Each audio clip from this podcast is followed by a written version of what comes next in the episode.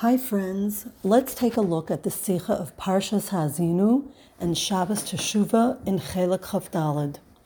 The Sikha opens with a quote from the Rambam's Hilchis Tamidin Umusafin, which speak about the Karbanos Tamid, the daily Karbanos, and the additional Karbanos, Musaf, on Rosh Chodesh and Yomim Tovim.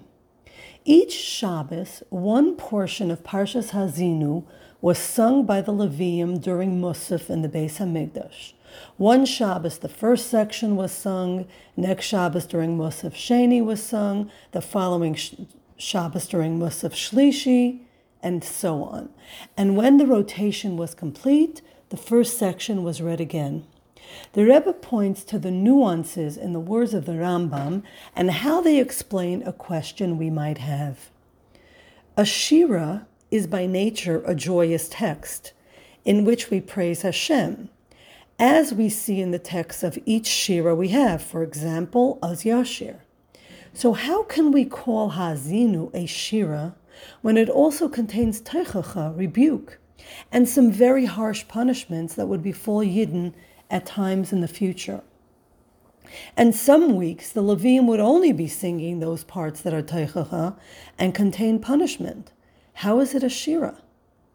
From the words of the Rambam, it becomes clear that Hazinu is one shira, one continuum. It is one shira divided into parts. When the Levium sang one part, the shira aspect was highlighted no matter which specific part they were singing.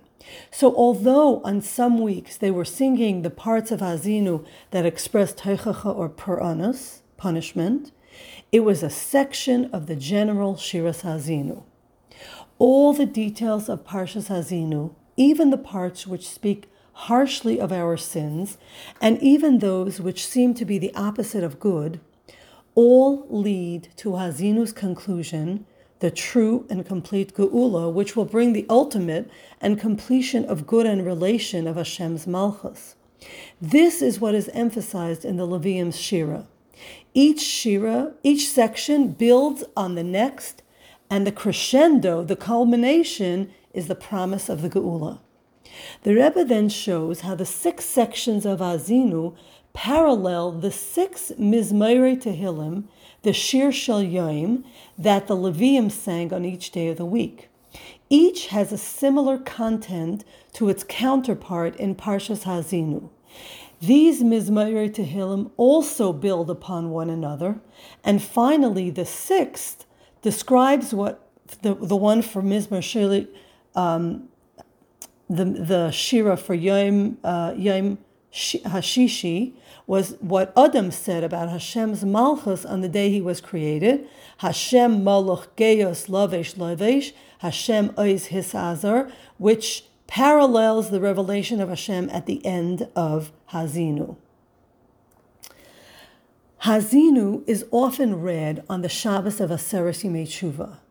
Aseret Yimei Tshuva distinguish themselves from Teshuvah during the rest of the year. During the year, our Teshuvah model is the Avodah of Teshuvah Tata'ah, the lower form of Teshuvah, which is remorse and bitterness for Averis that were done, Lev, Nishbar, Venitke.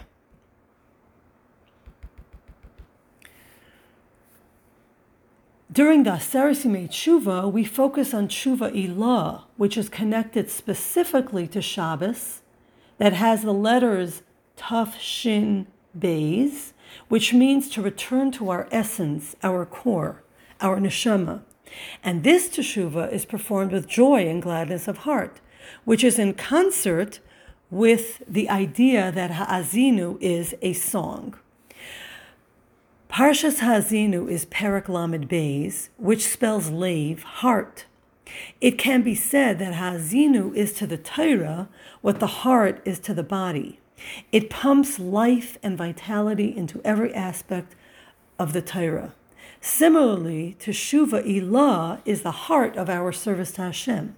This Teshuva illuminates and brightens and brings chayas to our Avodah Hashem.